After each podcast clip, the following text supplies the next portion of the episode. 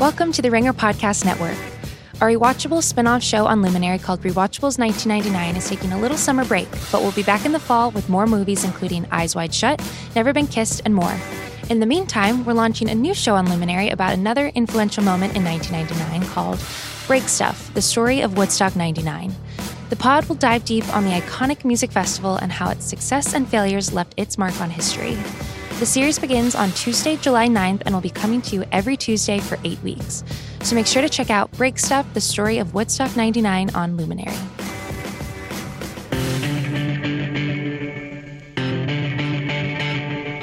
Welcome to the Ringer NFL show. I'm Robert Mays, joined as always by Kevin Clark. Kevin, how you doing, buddy? I'm doing great. I'm ready to talk about fantasy football. I'm ready for the 4th of July. What a good I feel like the 4th of July is the start of the NFL season, so to get going on fantasy stuff right now, I think it's perfect. I agree, and it's a good time to kind of get your fantasy research started. Everyone's kind of having a quiet week. You know, if you're home with family or you're kind of sitting around in the early parts of the day, you can start kicking around some of the materials that are out there. And one of the new materials that will be out there very soon is establishtherun.com led, led by our good friend Evan Silva and a bunch of other people. And we have the pleasure of welcoming Evan to the show today. Evan, how are you doing? I'm doing really well. This is one of my favorite podcasts to listen to.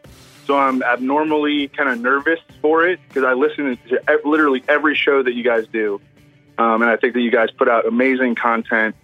And um, I'm privileged. This was a great opportunity. Thank you so much for asking me to, to come on. We're so happy to have you. I, I, cannot tell you how much I've read your work over the years. You and I have spent time together. You were very gracious and did the, my live show with me last year. We raised some money for charity, which I still appreciate. Your matchup columns are an established part of my weekly routine during the season. So the pleasure is all ours, my friend. I can tell you that. Thanks, man. So we're going to talk about all things fantasy football today. If you cannot predict that with Evan Silva on the show. We're going to talk about fantasy from a big picture perspective in the sense of what fantasy can teach us. We're yep. going to talk about some more specific player driven things, the type of stuff that you will use for your draft. So, Kevin, why don't you kick us off? What do you want to know first and foremost from Evan about the fantasy world? Yeah, so I'm actually I have an announcement. I'm going to play fantasy this year. Wow! That is so exciting. The this last, is something we've gone back and forth about for so long. The last time I played fantasy, I believe, was 2004. Um, wow. Marshall Faulk was a coveted, coveted player. Shocking. Um, Jeremy Shockey went in the second round of that last draft I did. That's all you so need to what know. is the reasoning here? Can you just walk us through very quickly why? Why you now? Know, I have some friends who who play it and I feel like it's just a really good way. I'm sorry, let me rephrase that. Everybody I know plays it. But specifically, I have a lot of friends who've been selling me on it's just a different way to understand the league. And it's something I, totally I want to talk about with, mm-hmm. with Evan here because you monitor things differently throughout the off season. You you have a vested stake in it. I'm you and I Mays are never going to gamble on the sport just because it just ethically it's it's a weird look. Um, Correct. When you're in a locker room after you just lost 75 bucks on the Seahawks and you're like Bobby Wagner, what the hell was that? So you never want to end your into a situation like that. So I will never. I don't think I ever placed a bet on a game in the NFL. Um, but I feel like fantasy is a little bit more low stakes. So my question for you, Evan, is in 2019, it seems like you know maybe the last five years, football has just rewritten itself, um, and the sport changes not just from year to year, but month to month. Um, monitoring it from a fantasy football perspective, what matters in 2019 that didn't matter five, ten years ago, as far as how the league has changed? Well, I think that we just there's the analysis of the sport is is much much better. Yeah. And, um, you know, it begins with media coverage of the sport. I remember the first year, maybe the second year that I worked at Rotoworld, I think it was 2005, 2006, there was about a two or three month span where we didn't do a single Rotoworld player news blurb from the Raiders because I don't even think that I don't even think anybody was covering the team. Like I think they were like assigned to go cover, you know, the Golden State Warriors or something. Yeah. Um, and so the, just the media coverage of the sport itself has grown so much, and that's largely due to fantasy football. It's largely due to um, you know sports betting interests, um, and I think that. But I think that because of the, the the growth of the coverage of the sport, and now we have people like you guys, and we have people like Josh Hermsmeyer, we have people like Warren Sharp. Um, we understand what teams are doing better And in fantasy, and I think that this is especially true in dynasty leagues. I know that Mays plays in at least one dynasty league. I do. Um, you want to emphasize that you help me with often. you want to emphasize investing in good teams, organizations that are running at near optimal levels. We've seen that with the Rams and their use of play action. You guys talk about all the time. Investing in them in fantasy over the last two years has been extremely profitable from any of their receivers to Todd Gurley uh, to Jared Goff. The Patriots have obviously been doing this for years. Last year, the Colts were really good uh, at the at, at, their play calling, d- decision making, and investing in them was, was really profitable. Eric Ebron was super cheap in drafts. He scored 14 touchdowns. Andrew Luck, mostly due to the injury, but he was pretty cheap. He wound up being a great value. T.Y. Hilton battled some injuries, but he led the NFL in receiving yards from weeks 10 through 17. Marlon Mack broke out. The Panthers were another team that was really well coached offensively. Warren Sharp talks about this in his book extensively. They were really aggressive about throwing the ball on first downs. Uh, they went from 46% pass rate on first downs in 2017 to 57% last year. So, uh, and under under Norv Turner, they were attacking first down based defenses with the pass. Uh, and when those when those defenses were geared up to stop the run, Christian McCaffrey had a monster season. DJ Moore really flashed, even though his playing time was limited. Cam Newton, before his his arm unfortunately fell off, uh, he was the the number five overall fantasy quarterback in weeks one through twelve. So I think that identifying teams that are doing smart things beforehand is a way that we can get an edge. And because the coverage of the sport has improved so dramatically in a pretty short time span, we have a better chance to be able to identify those teams. So I think that one of the things I'm so interested in with the fantasy just industry in general is it seems like there's such a saturation. There's so much stuff out there right now. And as you're trying to predict mm-hmm. how good guys are going to be against all these other people, when with when you're talking about all this information, what kind of predictive stats have you turned to in the last 3 or 4 years that you feel best about as you're really putting together your season long outlook in June, July? Well, we start at quarterback. Touchdown rate regression is really, really big. And it's really simple. It's just touchdown passes divided by pass attempts. And quarterbacks tend to regress to their career norms after posting above expectation or below expectation touchdown rates the year prior. Matt Ryan was a great example of this. You know, of course, he had that monster year in 2016.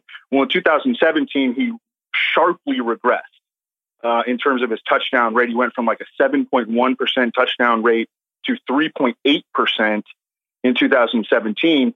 And then he became a screaming value in 2018. He bounced back 5.1% touchdown rate. He added 15 touchdown passes to his total from 2017. And he was a number two overall fantasy quarterback. On the flip side, Deshaun Watson, his touchdown rate got chopped nearly in half uh, from his rookie year touchdown rate. He was a little bit of a disappointment for people who were taking him like in the second round, which is where mm-hmm. his ADP uh, wound up. At running back, just sheer volume projection is most important, but uh, Hermsmeyer and Mike Clay have, also shown that broken tackle rate is a good predictor of year over year running back success. If you just want to kind of use one stat that shows how good a running back is as a runner, it's broken tackle rate. Um, and obviously, we want we want our running backs to, to, be at least capable of catching passes. And it doesn't matter if you're in a PPR or a non PPR league, because if your running back team falls behind, you want to make sure that that running back is still involved and not getting subbed out for a passing down specialist. This is one of the reasons that I have a hard time getting behind Derrius Guice this year because I don't think that the Redskins will be very good. And then when they fall behind, Chris Thompson is going to be on the field. And then at receiver and tight end, we're looking at target volume. We're looking at air yards. Uh, we want our receivers and our tight ends to have big target projections, but we would prefer that they're getting big play chances down the field. Yards per route run is a bit of an all encompassing stat here. And um, it's proven to be really predictive, or maybe the most predictive metric that Pro Football Focus produces. Julio has it four years in a row, right? Yeah. I mean, I mean four years in a row, he's led the league in it. I mean, it, that's that's all you need to know. If he's the one leading the league, that's probably a pretty good stat.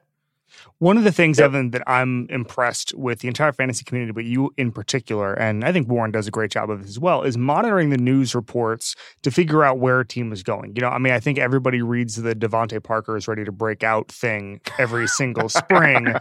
and people have to now take it with a grain of salt. But I think you guys do a really good job of cutting through that. How do you monitor those sort of quotes and those clips to help yourself in fantasy? And and what has that taught you just in the sense that are there coaches who are just completely full of bs are there ones who are more honest than others? If are there you know teams if they say someone's going to get the bulk of the carries they mean it and vice versa?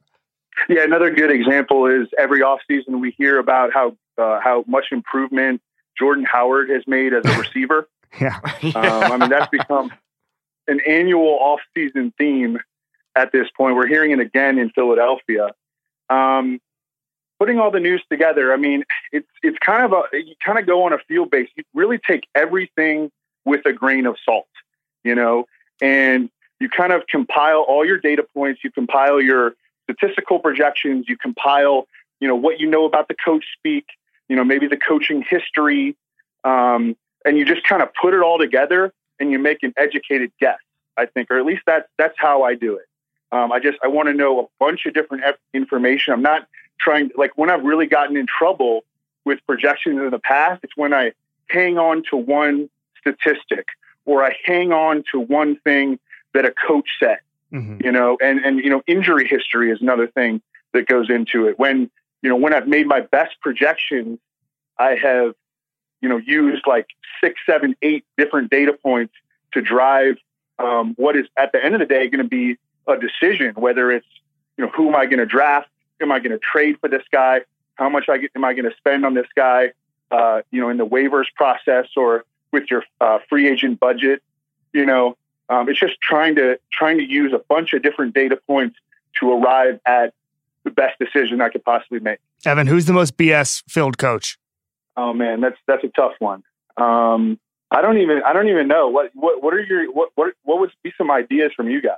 Well, uh, so in the past, I don't know if he's still doing it. In the past, Jon Gruden is just a oh, number oh, yeah. one. Yeah. I mean, just you'll t- oh, he, and, and I would also yeah. say Rex Ryan was like this too, where it's like August fifth, sure. and he's he's putting somebody in Canton, and then they just get cut in the first wave of cuts. I would say I would say those two guys, in my experience, especially when Gruden was in Tampa, uh, he would just hype up guys all the time. I mean, you know, third receivers who some guys will be honest about some things and then you know dishonest about other things, or they may even actually believe what they're saying at the time, and then they prove to be false because that's just the way the season goes. So yeah, I don't know. That would actually be an interesting kind of study to go back and you know just look at as many quotes as you could from each coach and be like, hey, you know, this guy kind of tells the truth. Yeah. Sometimes, and this guy doesn't. You know, I remember like the like uh, Sean Payton kind of got this reputation for being not a you know not a liar but an exaggerator, I guess, when he was really talking up CJ Spiller one off season, and yeah. then you know a couple off seasons later he started talking up Michael Thomas. Michael Thomas, yeah, I remember and that. People were like, "Oh, well, we can't trust him because he talked up CJ Spiller. We should have trusted Sean Payton about Michael Thomas." Yeah, it's it's really it's really fascinating. I think a lot of times you actually have to figure out. I remember with Rex Ryan spe- uh, specifically, I remember being at Jets camp and he was talking, I think he was talking about David Clowney. And then the special teams coach, Mike Westhoff, at the same time was like, yeah, they're not gonna make the team. You know, what I mean, like it's it's it's it, you have to you have to almost pit them against each other and figure out who's telling the truth when you're just you know looking for a late round flyer based off of what a coach says or what a position coach says. A, a big coach speak thing last year was and oh man, Ron Rivera and, and even Norv Turner got laughed at about this. They both said that Christian McCaffrey was going to be a bell cow back. Yeah. You know, they were like 25 to 30 touches per game. And really, much of the, the, the football cognoscente were, were laughing at them. But if you would have followed that coach speak, uh, you know, you really would have been in a good position at that time. Yeah, it happened. That, yeah, it, it, it happens. Absolutely. So that's why you just have to make it kind of a small part of your process. Definitely should be a part of your process, but it should be a pretty small one. You know, and adding adding it into the rest of what you believe about a player. See, the thing was with Christian McCaffrey at the time that those coaches said that, you know, he was like a third round pick in fantasy, mm-hmm. and um, but but by the end of the, but then we saw how they were using him in preseason. That was another data point that we had to add to our process. You know, he jumped up into like the late first, where where he belonged. He actually belonged at the top of the first. So, Evan, I have every year when I go into my draft prep, I always have a few kind of archetypes of players that I typically try to find, and that they come up every year seemingly, and that's why I try to hit it over and over. One's just kind of the scheme change guy who's going to be helped the most by a coaching change that's being overlooked by past production that's almost irrelevant now. Another is kind of that mid round running back that was drafted in the third or fourth round that could be the starter on his team by the end of the year. Another guy is kind of the target share shift guy. Somebody leaves, he's going to step into a new role. Again, past production is not necessarily indicative. Another guy is the kind of the post tap, the post type second year receiver that we're just not thinking enough about. So as you go through kind of those guys, let's start with the scheme change guys. Who that changed coaches this year do you think is going to get the biggest? Is going to make the biggest leap? Is going to get the biggest boost by having somebody new in their calling plays? Oh, I think this is a real, real easy one. It's David Johnson because yeah. he's going to go from an offense that like utilized bunch formations to an offense that's going to play a four wide air raid spread attack. I mean, you could not get a bigger, you know, a starker contrast between what Mike McCoy was doing and what we ex- at least expect Cliff Kingsbury to do. I mean, it's going to increase the, the space on the field. Another big thing was how fast Cliff Kingsbury played at Texas Tech over his um, his six years there. They ran the most plays per game in all of college football. Um, whereas last year, the Cardinals finished 32nd in offensive plays per game.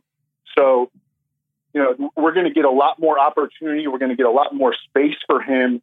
And I loved how Cliff Kingsbury was so good about just getting these guys in, in run after catch chances, getting the ball out of the quarterback's hands quickly, and getting the ball to these guys who can make plays after the catch especially on the interior. You know, you go back and look at the, the guys that really had big seasons in Cliff Kingsbury's offense is at Texas Tech. It began with Jace Amaro playing on the interior uh, at tight end, and then it was guys who played the slot like Jakeem Grant and Keke Coutee, and you know, it was a running back in DeAndre Washington. And Cliff Kingsbury was always really good about getting the ball to his best players. And David Johnson is the best player on the Cardinals. The only thing that worries me about him slightly is only that we haven't seen him get the workload solely within that offense. We mm-hmm. haven't seen Kingsbury lean on him. So I, I, totally agree with you. And especially the Sean Kugler thing, I think is a huge point. You know, I've made it a couple times on yeah. this show. You look at how well that running game was orchestrated last year in Denver. He comes in as the offensive line coach in Arizona now. The only thing that would worry me, and this is a very small thing, would be if they kind of rotate Chase Edmonds in, if TJ Logan gets snaps as a receiver. I don't think that's going to happen, but it's really the sole factor that would give me the slightest bit about doubt about David Johnson. Otherwise, I'd be hammering him right now. I totally agree with you.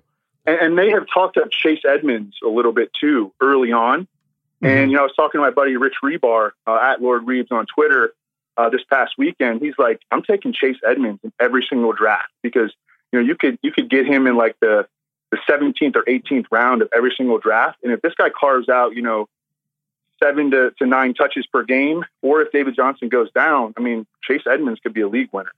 Is there someone who's the reverse, Evan, in the sense that maybe his situation or his coach is going to depress his numbers this year? That you're maybe on on panic watch a little bit as far as a, a top top guy. Little concern about Le'Veon Bell. Mm. You know, um, his his volume projection because I mean he's got a chance at like 350 touches, and if he gets 350 touches and he stays healthy, then he's going to be just fine. You know, probably better than fine. But man, he's got a, a long list of of red flags. First of all, we talked earlier about plays per game. Adam Gase in Miami. I mean, that was a team that ranked bottom, you know, right at the bottom of the league every year uh, in offensive plays per game. So look, we want more offensive plays per game because we score more fantasy points when when our you know our offense is on the field more. Um, and you know the, the the whispers about I guess it wasn't even whispers. It was like confirmed that Adam Gase didn't want to sign Le'Veon Bell. You know, it's probably not that big a, a deal in the end, but it's not something that I want to hear. Um, you know, he his weight kind of ballooned during his season away from the game, uh, allegedly you know, he ran behind one of the best offensive lines in the league for five years in Pittsburgh, which I definitely think, you know, allowed him to be so patient. Last year, the Jets' offensive line was 32nd, dead last in adjusted line yards at Football Outsiders, a, a run blocking metric. And their only significant offseason addition was Kelechi Osemele, who you know I think we all love, or at least we used to love. But he's you know he's on the wrong side of 30 now. He's coming off a career worst year. Um, and in in Le'Veon Bell's final season with the Steelers, he set a four year low in yards per carry, uh, four year low in yards per touch. He was 26th in uh, Pro Football Focus elusive rating, a, a metric that that deals with uh, breaking tackles. He was 11th, third, and seventh in the three prior years. So he was starting to show, I think, some signs of decline. Maybe the year off will, you know, bring him back with the, the fresh legs narrative. But, you know, he's in a much worse situation now than, than he ever was in Pittsburgh. So every year it seems like there's that mid round running back who can kind of make you a league winner. Alvin Kamara was that guy. Kareem Hunt was that same guy in, in the same draft class. You know, we've seen other players kind of step into that role. I know who you're going to say, but why don't you throw out a couple names outside of Darrell Henderson for who you think that guy can be this year? um, in terms of like sleepers, like through in the middle through late rounds at running back, I think that Latavius Murray um, is pretty interesting. The Saints gave him a four-year, $14 million deal. Not not that big, but also not insignificant. I think he's got a chance at double-digit touchdowns in, in the Mark Ingram role. Last year, Mark Ingram averaged over 13 touches per game. Um, one of the best offensive lines in the league. The Saints returned four of five starters from from an, a, an offensive line that last year ranked number two in adjusted line yards, and their their loss was Max Unger, um, who kind of took a step back, and then but they they doubled down and they signed Nick Easton to a pretty good deal, and then they drafted Erik McCoy out of Texas A&M, who was kind of supposed to be a first round pick. They got him in the second, so I think they're going to be in good shape at center. That they they have become more you know increasingly run heavy in recent years since they um, uh, since they've gotten better on defense. And I think that they're going to increasingly become more run heavy going forward. You know, Drew Brees showed some signs of decline in the second half of last season. And, um, you know, I, I, I, talked to Sean Payton at the combine and I love this inside he, info. He pretty, right, right. It, it, was very late at night, by the way. Um, I, have heard was, this uh, story. yeah, yeah. Uh, and he was pretty, pretty adamant that, um, you know, Alvin Kamara is just not a guy that he wants to be carrying the load. And, you know, if you go back to Mark Ingram's 2017 season, he was right around like 16, 17, 18 touches per game. And no one really wants to draft Latavius Murray. He, he seems kind of boring, but man, he is going from the Vikings offensive line to the Saints offensive line. Uh, and he's also been a guy that multiple coaching staffs have identified as a player they want to give the ball to on the goal line. He has 53 carries inside the 10 yard line over the past three seasons. That's one of the highest totals in the league. Evan, you know, you, you, mentioned it's really interesting because you mentioned Sean Payton and not maybe not wanting Kamara to be that guy. Is there anyone whose whose usage rates of players are so illogical you can you almost have to stay away from the team? A specific coach. I mean, all right, yeah. So I, I know what you're talking about. Yeah. Definitely with Mike with Mike Shanahan, yeah. especially with the Redskins. Yeah. Is it the Patriots? Is it not the Patriots? The Patriots it, are good. It one. might be the Patriots. Yeah. It might be the Patriots because, especially with the addition of Damien Harris. Yeah. You know, and yeah. I mean, it seemed clear, like in in February, you know, coming off the Super Bowl, that Sony Michel was kind of going to be the guy entering his his second season. I mean, he kind of earned that. You know, he was a, a guy who averaged what eight over 18 carries per game over his last 10, scored a ton of touchdowns, was really, really good. Again, one of the best offensive lines in the league in, in New England, but he has a setback with his knee. You know, he needs the scope, and you know the the Patriots are smart. They're they're probably going to ease him in. So now we have James White as the clear cut passing down back. We still have Rex Burkhead, who is going to be active on game days because he's so good on special teams. Um, Brandon Bolden is going to be active on on on game days because he's so good at special teams. And now we have the third round pick Damien Harris, and we have this banged up Sony Michel. It's but in past years, it, it really has been an edge. The, the biggest edge to approaching the Patriots backfield has been to draft the cheapest running back. In 2017, that was um, LeGarrette Blount, who led the NFL in rushing touchdowns. Um, or I'm sorry, was that 2016? Um, it, it, seems like forever ago. Uh, but it was LeGarrette Blount. You could get him like in the 11th round last year. People were kind of down on James White. He wound up being uh, the best pick. I'm sorry, it was 2016 LeGarrette Blount. 2017 was Dion Lewis, who was a league yeah. winner at the end of the season. Yeah, and no one wanted Dion Lewis that year. And then this past year, it was James White. A lot of people didn't want him. So, uh, and people were really high on Rex Burkhead. Like Rex Burkhead was going like the fifth, sixth round. James White was going in like the ninth or, or tenth. Um, so, who is the cheapest Patriots running back this year? It's actually probably Burkhead, but I think right now Damien Harris is in a better position um, to to have a big season than Rex Burkhead. Look at the draft capital, and he's going like in the ninth or tenth round. The other one I would say this year, if it's the Memorial Shanahan Award, is his offspring because yeah. predicting what's going to happen with that skill position group, good fucking luck. Yeah, I I would hit where Dante Pettis is going right now. I just think he's really good, and I'd still take him there, even if people are assuming he's going to win that job. But even if you think Tevin Coleman is going to be the number one in quotes back there, who the hell knows how those snaps are going to go? If Jalen Hurd gets some of them, if Breida gets some of them, I have no idea how that's going to play out. Do you have any feel for who you like there and why? It's just got to be kind of late. You know, there there are yeah. drafts where I'll take Tevin Coleman in the seventh round. You know, I'll take a shot on him in the seventh round. I'll take Matt Breida in like the the tenth or eleventh. I, I I like Matt Breida. I mean, what a what a warrior! He's like the Wolverine last year. Could not get him off the field. He's playing on one leg. Dr. Chao last year is like, I don't know how this guy's doing it, you know, but he he was out there every single week. Um, Jerick McKinnon apparently not even not even full go yet mm. uh, in practice, and um, you know Kyle Juszczyk, of course, is still going to be a factor there. Uh, I, I do like that you mentioned Dante Pettis, though.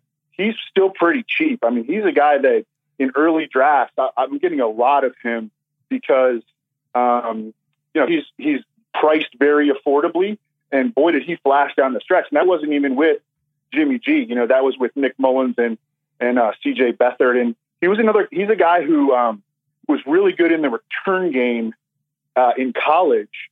And if you look at a lot of the the receivers that aren't necessarily uh, big guys in the league, a lot of them, so many of them had return success in college, whether it be DeSean Jackson or T.Y. Hilton or Antonio Brown or Antonio Brown. Yep, that's a Steelers thing. Yeah, exactly. Is there anybody else you feel like you're getting a ton of shares of right now that you're just over and over again in these drafts? You just have them on your team pretty much every single time. Yeah, Alexander Mattison, mm. um, the Vikings' third round pick, 221 pounds. Didn't love him coming out of college. Ran like four six seven at the combine. He did come back and run four five five at uh, Boise State's pro day. He averaged under five yards per carry in his college career. Just so few big plays. But I think that he's the, the, the grinder back that the Vikings want. First of all, we know that they want to be run heavy. You know, they fired John DeFilippo, immediately went run heavy, bring in Gary Kubiak. Um, they used their first round pick on a center. They used their third round pick on like a grinder, 221 pound running back. Dalvin Cook has missed 17 of 32 games through two NFL seasons. And no one wants to draft Alexander Mattison and this guy could, I mean, I think he's definitely going to slot into the Latavius Murray role. Um, and I think he could, could get like 11 to 13 touches per game, chances at the goal line. Uh, and then if Dalvin Cook goes down, he's the feature back in a run heavy offense, you know, with a, a very good defense on, on the other side of the ball to keep them in run friendly situations. Is there a quarterback? What who is the most valuable quarterback from a fantasy perspective right now? Not just points, but making receivers' lives easier. Well, Deshaun Watson obviously mm-hmm. does not make life easier on his offensive line. Yeah. He, he makes life harder on his offensive line. But man, the, the the big time plays, the big time positive plays, also make life easier on his receivers because you know it gives DeAndre Hopkins you know, an extra little bit of time to get open. And certainly Will Fuller. I mean, when Will Fuller, Will Fuller has over the past two seasons, 11 touchdowns on 60 catches, which is just absolutely absurd. Um, and then Coutee, because of the offensive line issues, in Houston.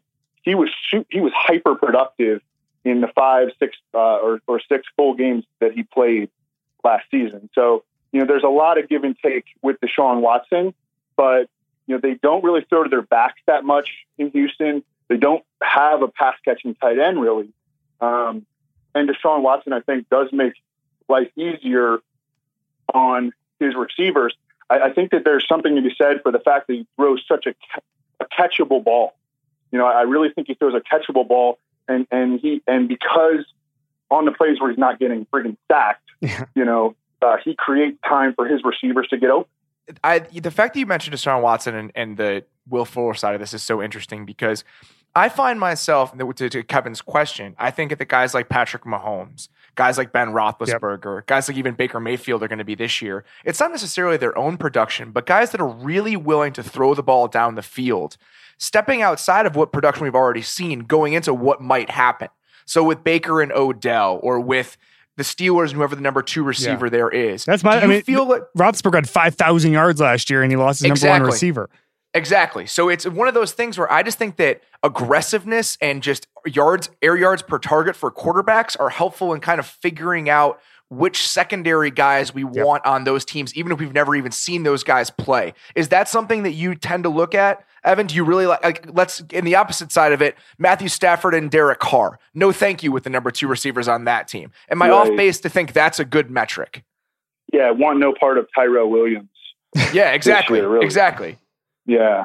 But uh, no, I think I think there's a lot of truth to that. And especially in Pittsburgh, it makes that camp battle for that number two receiver spot uh, really, really interesting. I think that Juju totally. Smith Schuster might lead the NFL in targets this year. First of all, he was number four last year in targets, and now the Steelers are missing the fifth most targets from last year's team in the NFL. So there, there's, I mean, this guy could push for 200 targets. You know, it's going to be, it's going to be a lot of balls going Juju Smith-Schuster's way. But th- this is also a team that, you know, in Ben's first year really running the offense on his own, the Steelers finished first in the NFL in offensive in pass attempts and fifth in offensive plays per game. So there, there is plenty of room for another guy to step up. Donte Moncrief has been the guy getting the early buzz. He isn't even 26 years old yet. He's been kind of like an underachiever, but he's got that that big time size and speed. Um, and you know he's he's had moments in the past when he's been healthy. When he was healthy, uh, he was a big time touchdown scorer with Andrew Luck. James Washington just really didn't see a whole lot from him last year after the preseason. He showed something in the preseason, but I think that he never really earned the trust of Ben Roethlisberger. And then Diontae Johnson, who they uh, took in the third round, you know, their history of hitting on uh, wide receiver draft picks makes him interesting. And he's another guy who was exceptional with the ball in his hands in college, uh, maybe the best punt returner uh, in this entire draft. So that that camp battle is, is going to be huge for, for a lot of the reasons that you mentioned. Hey, Evan, when you look at just the fantasy stuff and just the passing numbers or the receiving numbers or the running or rushing numbers, is there a guy you think who isn't appreciated enough in the non fantasy world for the consistency in the numbers he puts up? Certainly over the years, it has been Larry Fitzgerald. Mm. You know, every year people have predicted his demise. Um, you know, I've been in his camp for the last two, three years, and it's been it's it's been you know it's been good because you could get him at a, at a really good price. I think that's because every like every week 16 for the past four years, everybody's like Larry Fitz might retire, and then we just assume he's gonna the next year is gonna be a retirement right. tour, and then he balls out. And it'll be interesting to see how he fits into this new offense because you know we've got a new coach there. They drafted in Andy Isabella. They're, they're going to play two slot receivers, right? Andy Isabella and Hakeem Butler both played a lot of slot in college. And I think that Christian Kirk might be their best option overall as a slot receiver. So we're going to see Larry Fitzgerald move outside. I think that this might be the, the kind of swan song for Larry Fitzgerald. But um, I would say that he has been very underappreciated. You know, Philip Rivers, guys like that, um, have been really consistent year over year. Not really league winning players, but you know, guys that have been you know reliable from season to season let's talk about some league winners very quickly here. You know, I think that when you're looking at who you want to draft every year, it's which guys can I get outside of the top 20 that can end up being inside the top 10? So at the three big positions, let's start at quarterback. Who do you think outside of the top 20 can end up being a top 10 quarterback? Outside of the top 20. So we're, you know, Mitchell Trubisky is kind of on that fringe. I, I know he you want to top 10 last year. I'm just going to say, yeah, no, he was, he was, he had spiked weeks until he had that shoulder problem that cost him a couple games and he came back and they just, it seemed like they were more hesitant to use him uh, later in the season. But man, he's got incredible running ability. I mean, I think he could be like a starting running back potentially. He's that good of a runner. Um, and I think a lot of people are down on him, and I understand because no quarterback in the league like throws into crowds more than Mitchell Trubisky. Um, but you know, this is the second year in the offense. It's the second year with all these guys. I mean, they revamped their entire pass catcher corps from year one to year two, um, and you know, I've noticed that, or that you guys have probably noticed it too, that uh, he's he's he was a he's been a very popular MVP candidate, at least as a long shot, um, which I thought was pretty interesting. But you know, his his ascendancy is like tangible, and I mean, I, I think that people are expecting him to take a step back. Like that doesn't really make sense because his his his trajectory improved so much in the first year. When you expect the, the trajectory to continue upward. And their defense probably is not going to be as good as it was last year. And that might put a little bit more on Mitchell Trubisky's plate. I just think the rushing is going to be hard to replicate. I mean, if there's a chance that he kind of has a similar impact in the game rushing wise, but just the overall volume of it, I think that might be difficult. But I just think that tier of quarterback is so interesting this year because you could talk yourself into a lot of guys in that range. Because I feel like Dak Prescott, when you're talking about the scheme change guys, has a huge chance to be much better this season and much more efficient as a passer than he's ever been. Lamar Jackson is somebody that when you throw in how many chances he gets near the goal line, what that offense is going to look like, I just feel like that, and Jameis Winston as well. I, mean, I think they're going to lead the league in pass attempts. I think they're going to throw the ball a ton. His receivers are good. Their defense is going to be bad. I just feel like there's a lot of quarterback options this year that you could grab late that could really give you top 12, top 10 production if you get lucky. Absolutely. Lamar Jackson is a guy that I think that people have already written off to some extent as a passer. Like every time that I mention Lamar Jackson on Twitter, it's like, oh, except he can't throw, you know? Um, cool. Well, he never what? needs to throw. Yeah, he doesn't even need to throw. Well, at Louisville, he got better as a passer every single year, right? And last year, I mean, he didn't even get first team reps until week 10. So, I mean, are we really going to judge Lamar Jackson off of, you know, half season of, of, of first team reps and, you know, a, a, wide receiver corps that has now been revamped? I love Mark Andrews, by the way. I mean, this dude looks like Gronk at, at times running down the seam. Um, and that's the guy that Lamar Jackson returns with having the best rapport in the Ravens pass catcher corps. Marquise Brown loved him coming out of Oklahoma. Hopefully, he will be healthy uh, and ready to roll. Um, and then, um, you know, they're getting back Hayden Hurst, the first round pick, uh, as well. Uh, and he could probably contribute, you know, of course, in in, uh, in 12 personnel. But I think that with Lamar Jackson, we we have like a really high floor. I mean, this dude averaged 20 fantasy points per game as a starter last year. He was the uh, quarterback eight uh, as a starter. And then if he does take a step as a passer, like look out, you know. And I and I love the connection with with Greg Roman. They they got rid of Marty Mornhinweg. They promoted Greg Roman. This guy has legit history with dual threat quarterbacks. Yeah. Colin Kaepernick had his best seasons under Greg Roman, and so did Tyrod Taylor. How about running backs? Anybody in that range, in the 18 to 20 range, that you feel like has a chance to jump up in the 8 to 10 range? Um, right now, I think that Chris Carson is still being under underdrafted, and he falls into that range. Um, Damien Williams is another guy who we saw him just explode. He had 10 touchdowns over the Chiefs' final six games, and it's not like he's going to be able to re- replicate that pace, but it, it just goes to show how profitable it can be to have, you know, to just to be playing in that offense. They're getting back the, the doctor right guard. Their offensive line is going to be a little bit better. Um, you know, and if they don't have Tyreek Hill for for any amount of time, then they may have to lean on him more as a pass catcher. I think that you know, right now is a guy that's going in like RB 15 to RB 20 range.